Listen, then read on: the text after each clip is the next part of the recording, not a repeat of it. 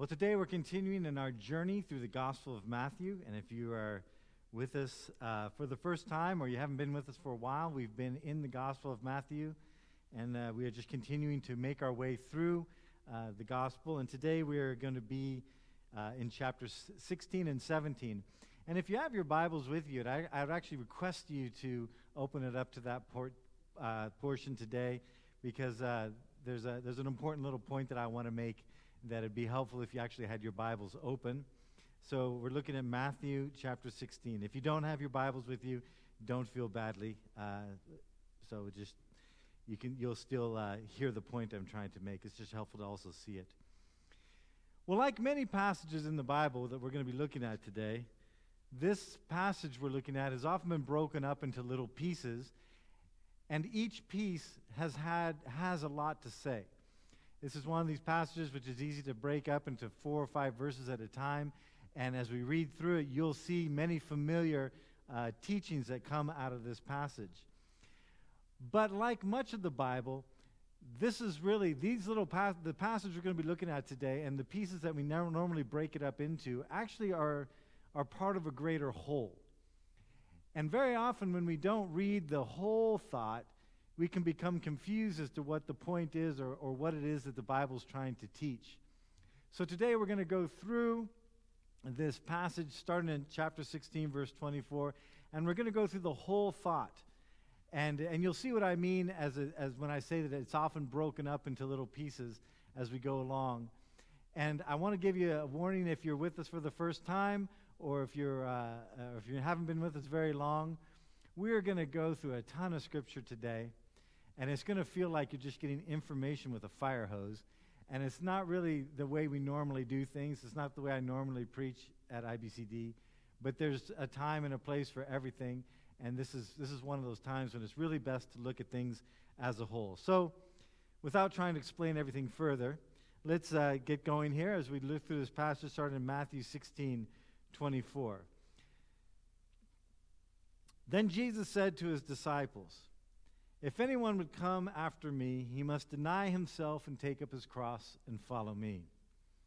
For whoever wants to save his life will lose it, but whoever loses his life for me will find it.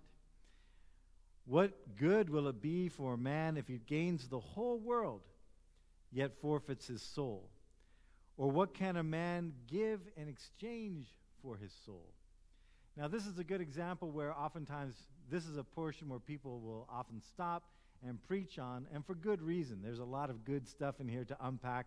There's an entire sermon in here. There's probably three or four sermons in here. But this isn't where the thought ends. Because you see in verse 27, there's this connecting word for.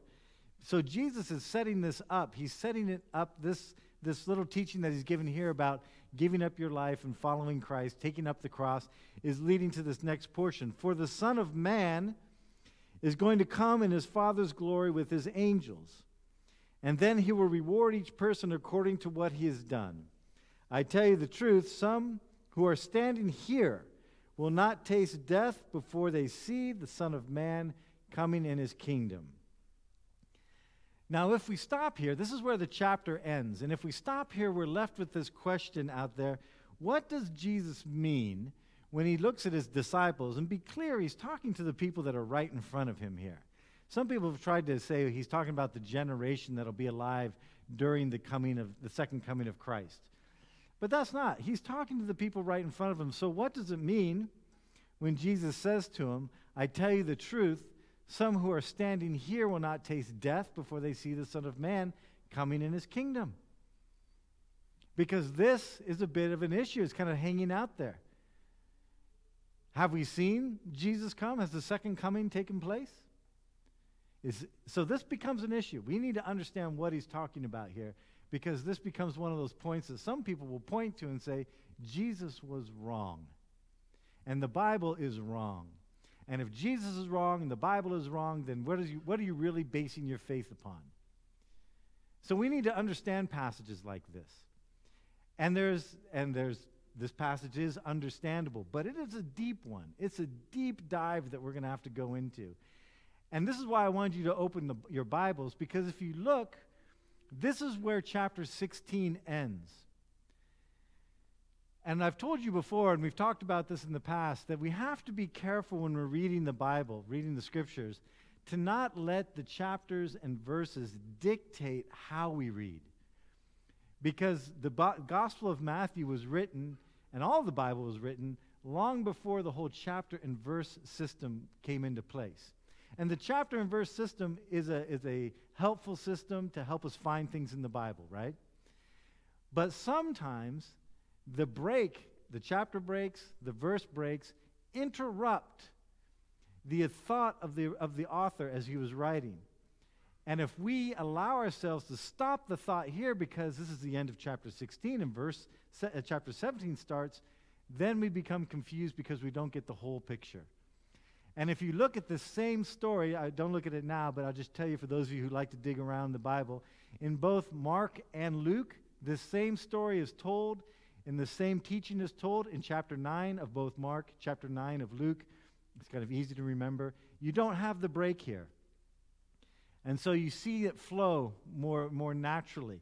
Because he leads then, after this statement, when he says, They will not taste death before they see the Son of Man coming in his kingdom, Matthew, Mark, and Luke all immediately follow that with an event that is known as the Transfiguration.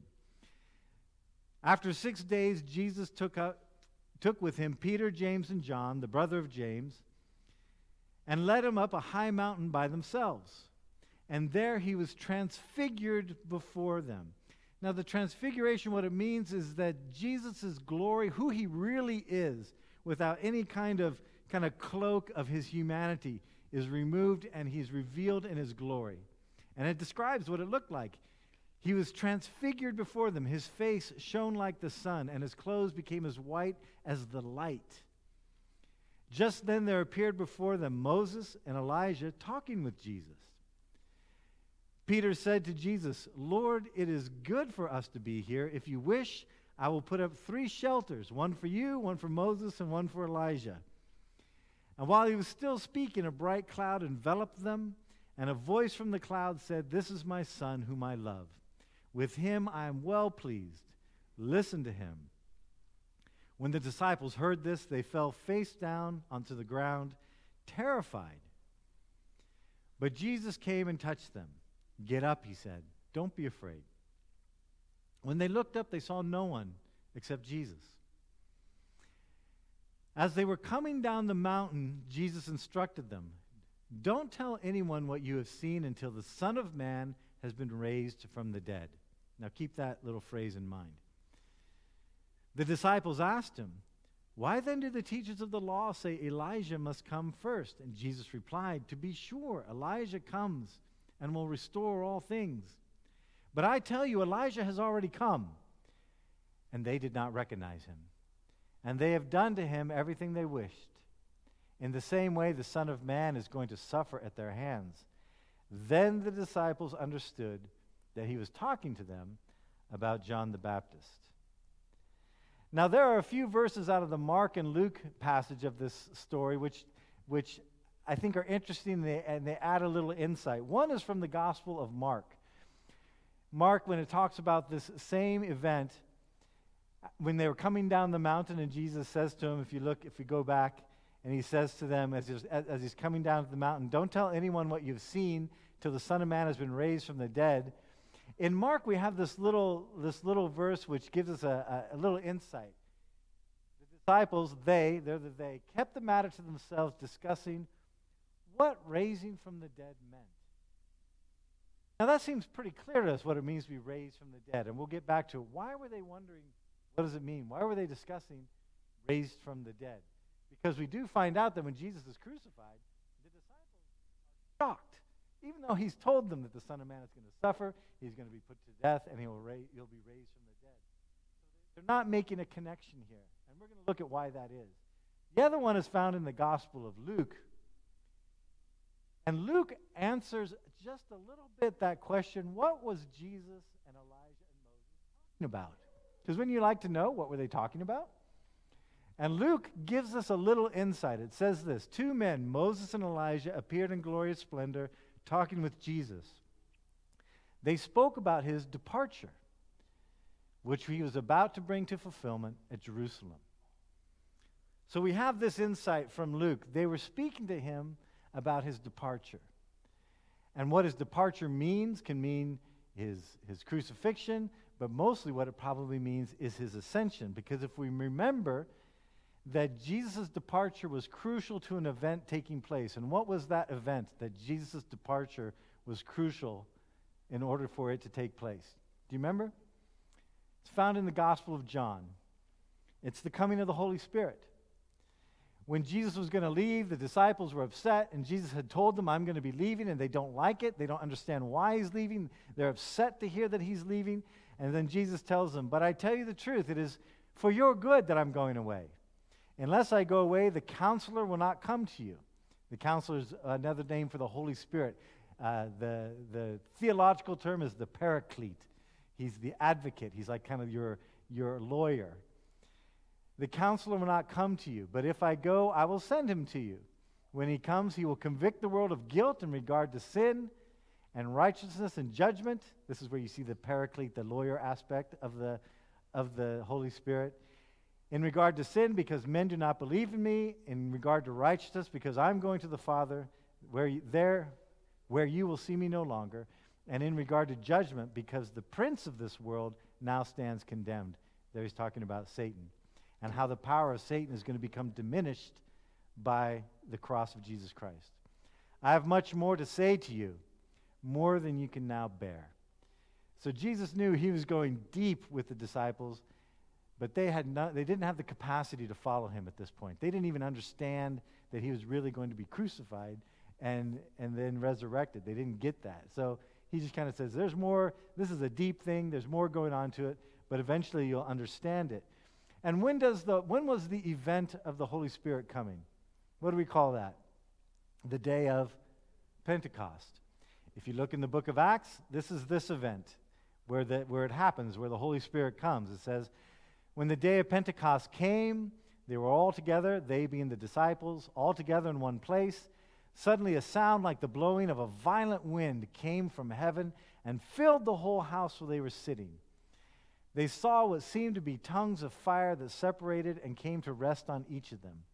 And all of them were filled with the Holy Spirit and began to speak in other tongues. And in this case, they're talking very specifically about other understandable languages, but they weren't native to the disciples. They spoke in other tongues as the Spirit enabled them. And so, all these events that are taking place, we see taking place here these are all events that are part of a greater whole, which Jesus refers to as the coming of the kingdom of God. And this is important to understand.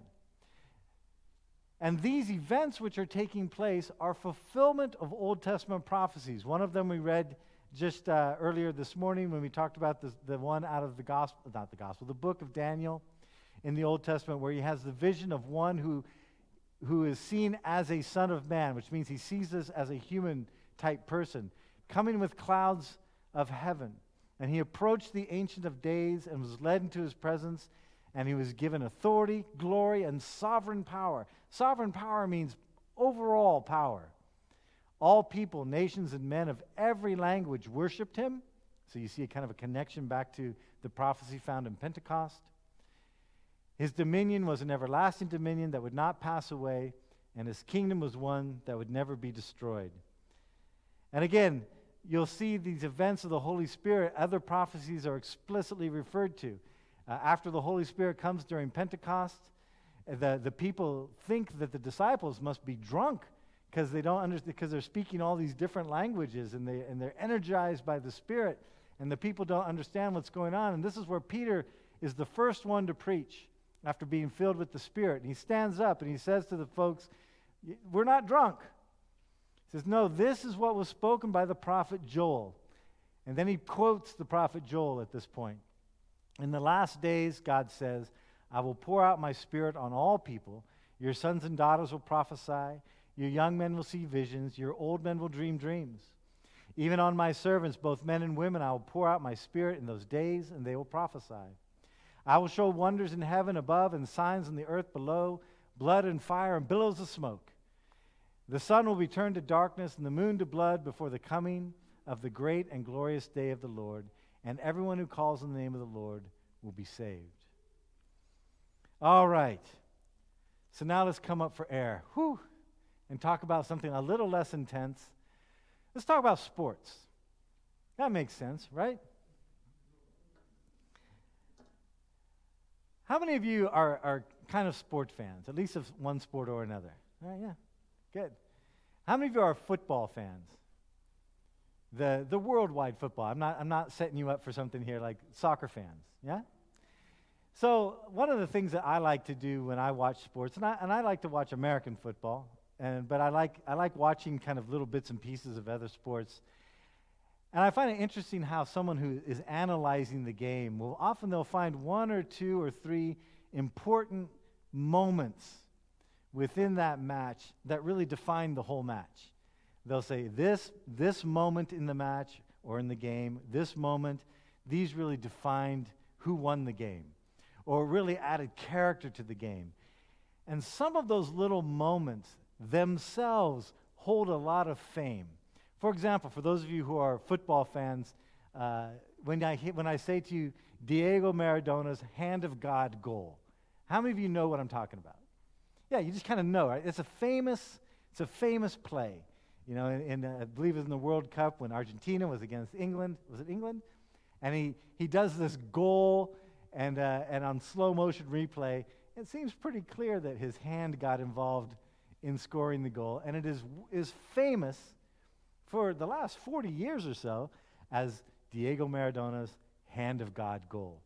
That little 10 seconds is in and of itself a sporting event, but it's really just part of a greater whole where Argentina eventually wins the World Cup.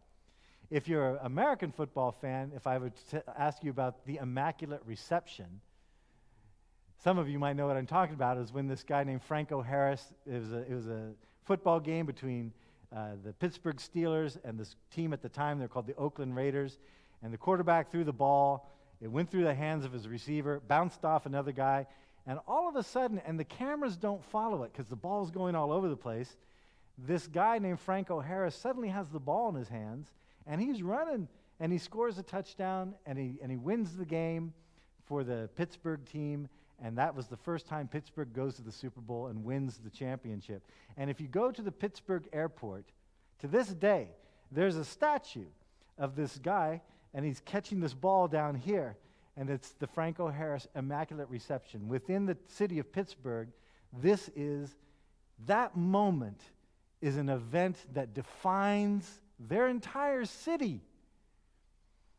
And, and the controversy is the camera never followed it, so they weren't sure if the ball touched the ground or not, because if it touched the ground, the play would have been dead. And Franco Harris, to this day, refuses to say, did the ball hit the ground or did he catch it out of the air? He just leaves it out there. You know, but there are these moments, these events, but they're just really part of a greater whole. They're just little bits of a greater story. That's kind of what we're seeing in all these passages. When Jesus talks about the coming of the kingdom of God, there are all these events which begin to take place. And they are events which together are part of the greater whole, which is the coming of the kingdom of God. And in the scripture, you have this, you have this thing called already but not yet that you see throughout the scripture. Like, for example, you're, you are considered, if you're a believer, you are considered righteous in the eyes of God already. But when it comes to you actually living out what that means in its fullness, that's not yet. That will happen in the, when either you die and you're in the presence of God and we have the final resurrection, the recreation. That will be when you actually are fully, truly living in that place of pure righteousness. But right now, you are given the credit for it. So it's already, but not yet. And the kingdom of God is a bit the same way. I want to read to you a quote from a guy named Keith Mathison. I don't expect you to know who he is because uh, he's really not all that famous, but he puts this together well. He says, In the already slash not yet nature of the kingdom of God, the incarnation, that's the, the word becoming flesh, dwelling among us, the crucifixion, the resurrection, the ascension, second coming, and final judgment are all distinct events. but events that are part of a single whole, and that is the coming of the kingdom. Some of these events are associated with the kingdom's inauguration. That means the beginning of the kingdom's coming. Some with the consummation, which means the end of it. And so that's an important point to remember when Jesus says to his disciples, I tell you the truth, some of you will not taste death until you see the Son of Man coming in his kingdom, the kingdom of God. These events, like the, the crucifixion, the resurrection, the ascension, the Pentecost, all of these are events which are in the inauguration or the beginning of the kingdom of God. But there are parts that are still yet to come. And so then let's run through this passage again and just talk about some of the quick lessons and how this relates to you in the kingdom of God. Going all the way back up to 1624. Jesus said to his disciples, If anyone would come after me, he must deny himself, take up his cross, and follow me. For whoever wants to save his life will lose it. Whoever loses his life for me will find it. What good will it be for a man if he gains the whole world yet forfeits his soul? What can a man give in exchange for his soul? When it comes to this idea of the overall event regarding the kingdom of God, what Jesus is saying here is that if we want to participate in the kingdom of God, we cannot also participate in the kingdom of the world. We can't have our feet in both. Now, in the Gospel of John, Jesus kind of puts it a different way. When he prays for the disciples, he says that he prays that they may be in the world, but not of the world. That we are in the world. We can't, we can't change the fact that right now we live in this world but this world offers values, this world offers certain hopes, this world offers certain uh, goals which are incompatible with the kingdom of God.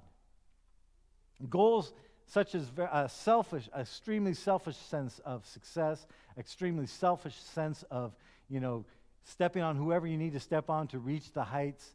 These are uh, the idea of the pursuit of happiness is usually found in material things or having a bank account that, that can support whatever you want to do.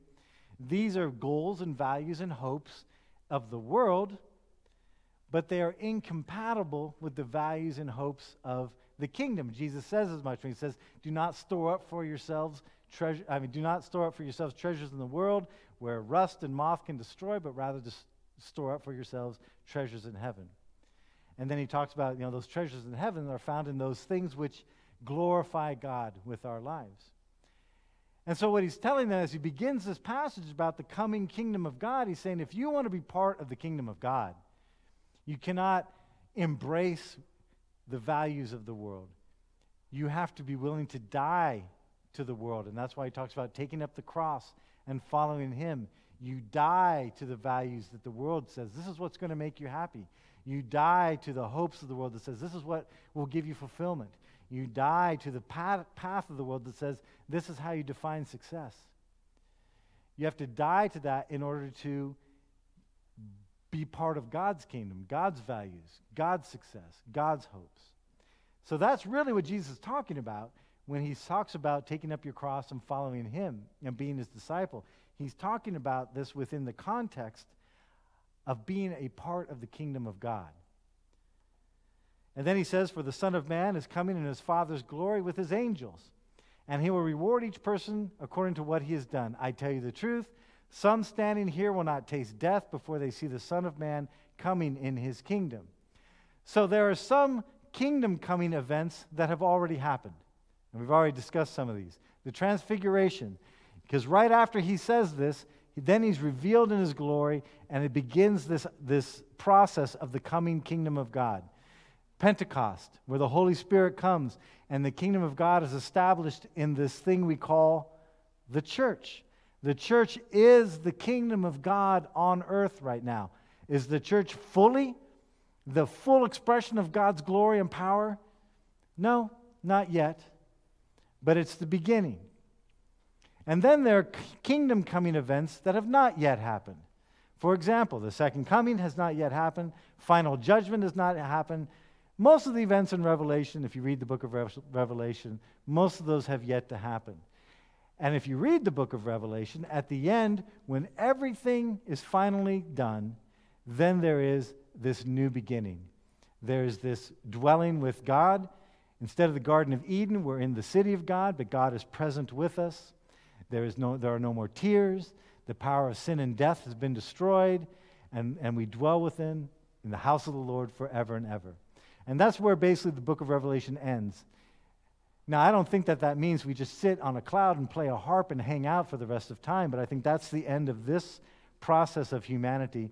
There's something more that comes after that, but that'll come. We don't need to know that. What we need to know is how to get there. And in the end, when you read the book of Revelation, in a sense, you're back at the beginning, like in the Garden of Eden, where you had the tree of life, you had this relationship with God where He walked with them in the garden. There's a lot of parallels you find in the end of the book of Revelation. Peter, James, and John, they had a unique privilege of seeing Jesus in this heavenly glory during this transfiguration. They got to see some of that. We are in a unique time of history. The disciples asked him, When do the teachers of the law come? Why do, I mean, when do the, why do the teachers of the law say Elijah must come first? Now, this is, this is coming to trying to understand the scripture, and I want to bring this into you just to help you kind of understand that the Bible can be confusing sometimes, and, and you have to go into it deep, and you have to take time with it. Jesus replied, To be sure, Elijah comes and restore all things, but I tell you, Elijah has already come, and they did not recognize him, but have done to him everything they wished. Jesus was talking about who? John the Baptist, right? John the Baptist was not the, the blood and flesh of Elijah. He wasn't Elijah reincarnated. There's some kind of bad teachings out there about this whole thing. John the Baptist follows the model that, of Elijah, the model of the prophet, the model of the prophet in the desert. If you read about Elijah's story, he often was in the desert. He was kind of the lone man fighting against unrighteousness. Uh, he has this, you know, big fight on, on Mount Carmel with with uh, the priest of, uh, of uh, Baal. And he's, he's one of these characters that very much stands alone, but within the power of God.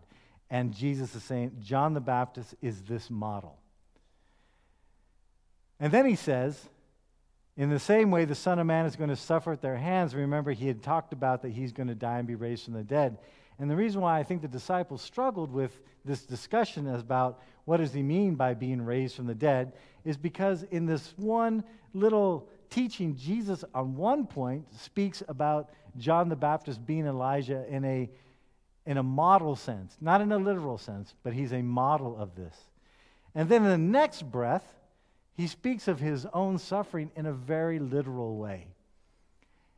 And I think the disciples couldn't make that quick switch over. They're like, he's talking about that John the Baptist was the Elijah to come. And then he talks about his own suffering. And in their minds, I think they were still kind of in, well, if John the Baptist is kind of a, a model of Elijah, then when he's talking about his own death and, and being raised from the dead, he must be talking about that in a kind of model or allegorical sense as well. And he wasn't, he was being literal there. And I think this is why the disciples were having to discuss this. And I think this is why when Jesus dies and is buried, the disciples act like this is comes completely as a surprise. And they're deep in despair. And they have no sense that he's really going to be resurrected because they didn't, they couldn't wrap their heads around when times when Jesus was being super literal and times when Jesus was not. And we struggle with that same thing.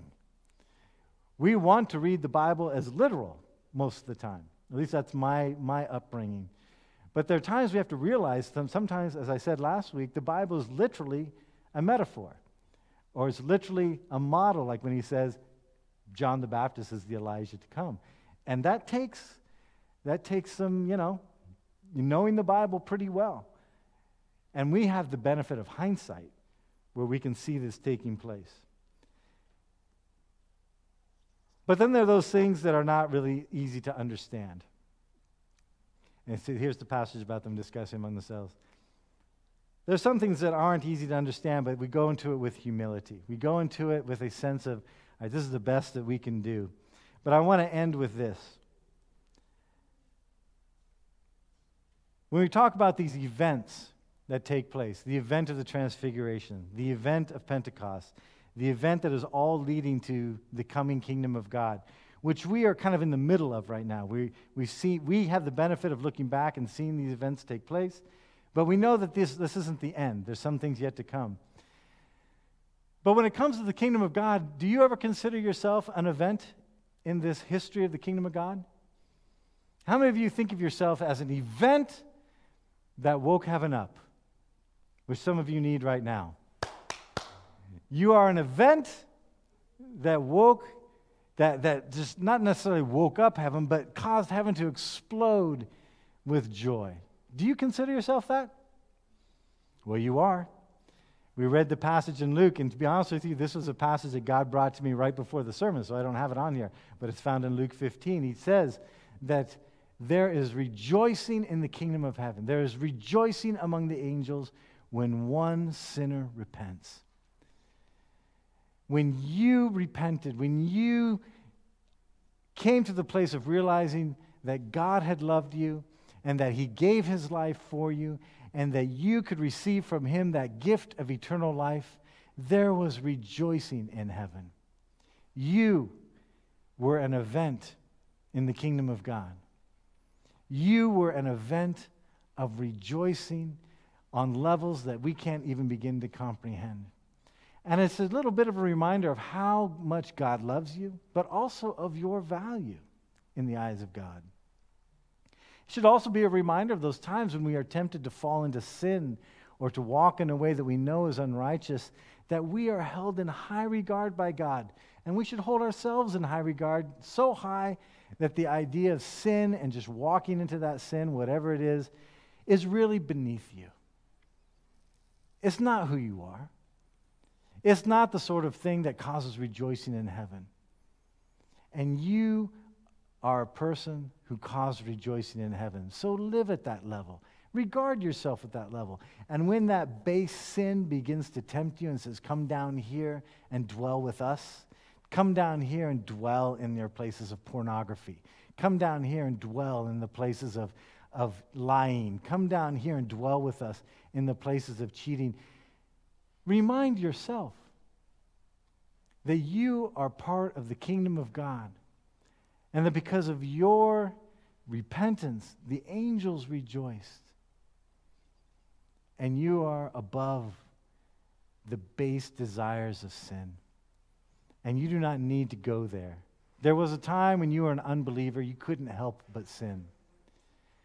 You now live, if you're a believer in Christ, in a time you, you, you have that choice. You can choose to follow the Spirit or the flesh. So, what are you going to follow? Because, brothers and sisters, you are part of a mighty river of souls. The souls that have gone before you and the souls that have come after you. You are in that stream of history.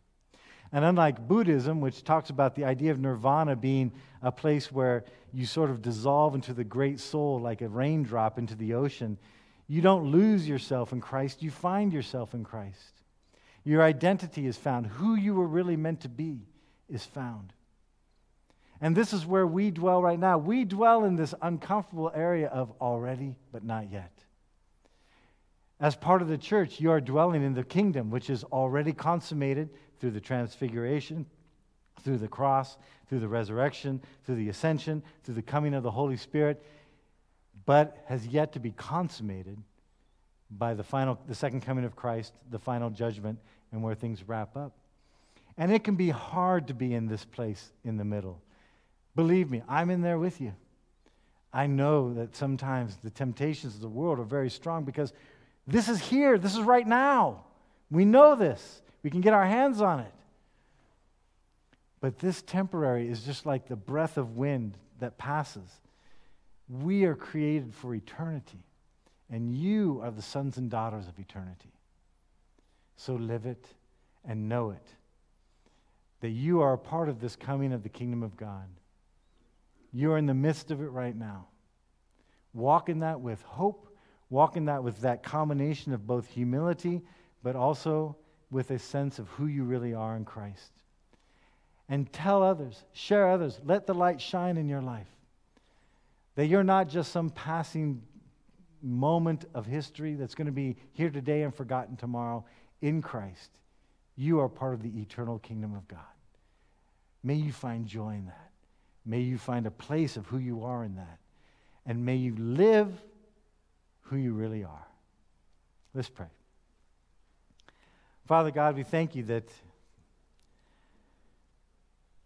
your word is deep, and there are times that we come to it and it can be a little bit confusing.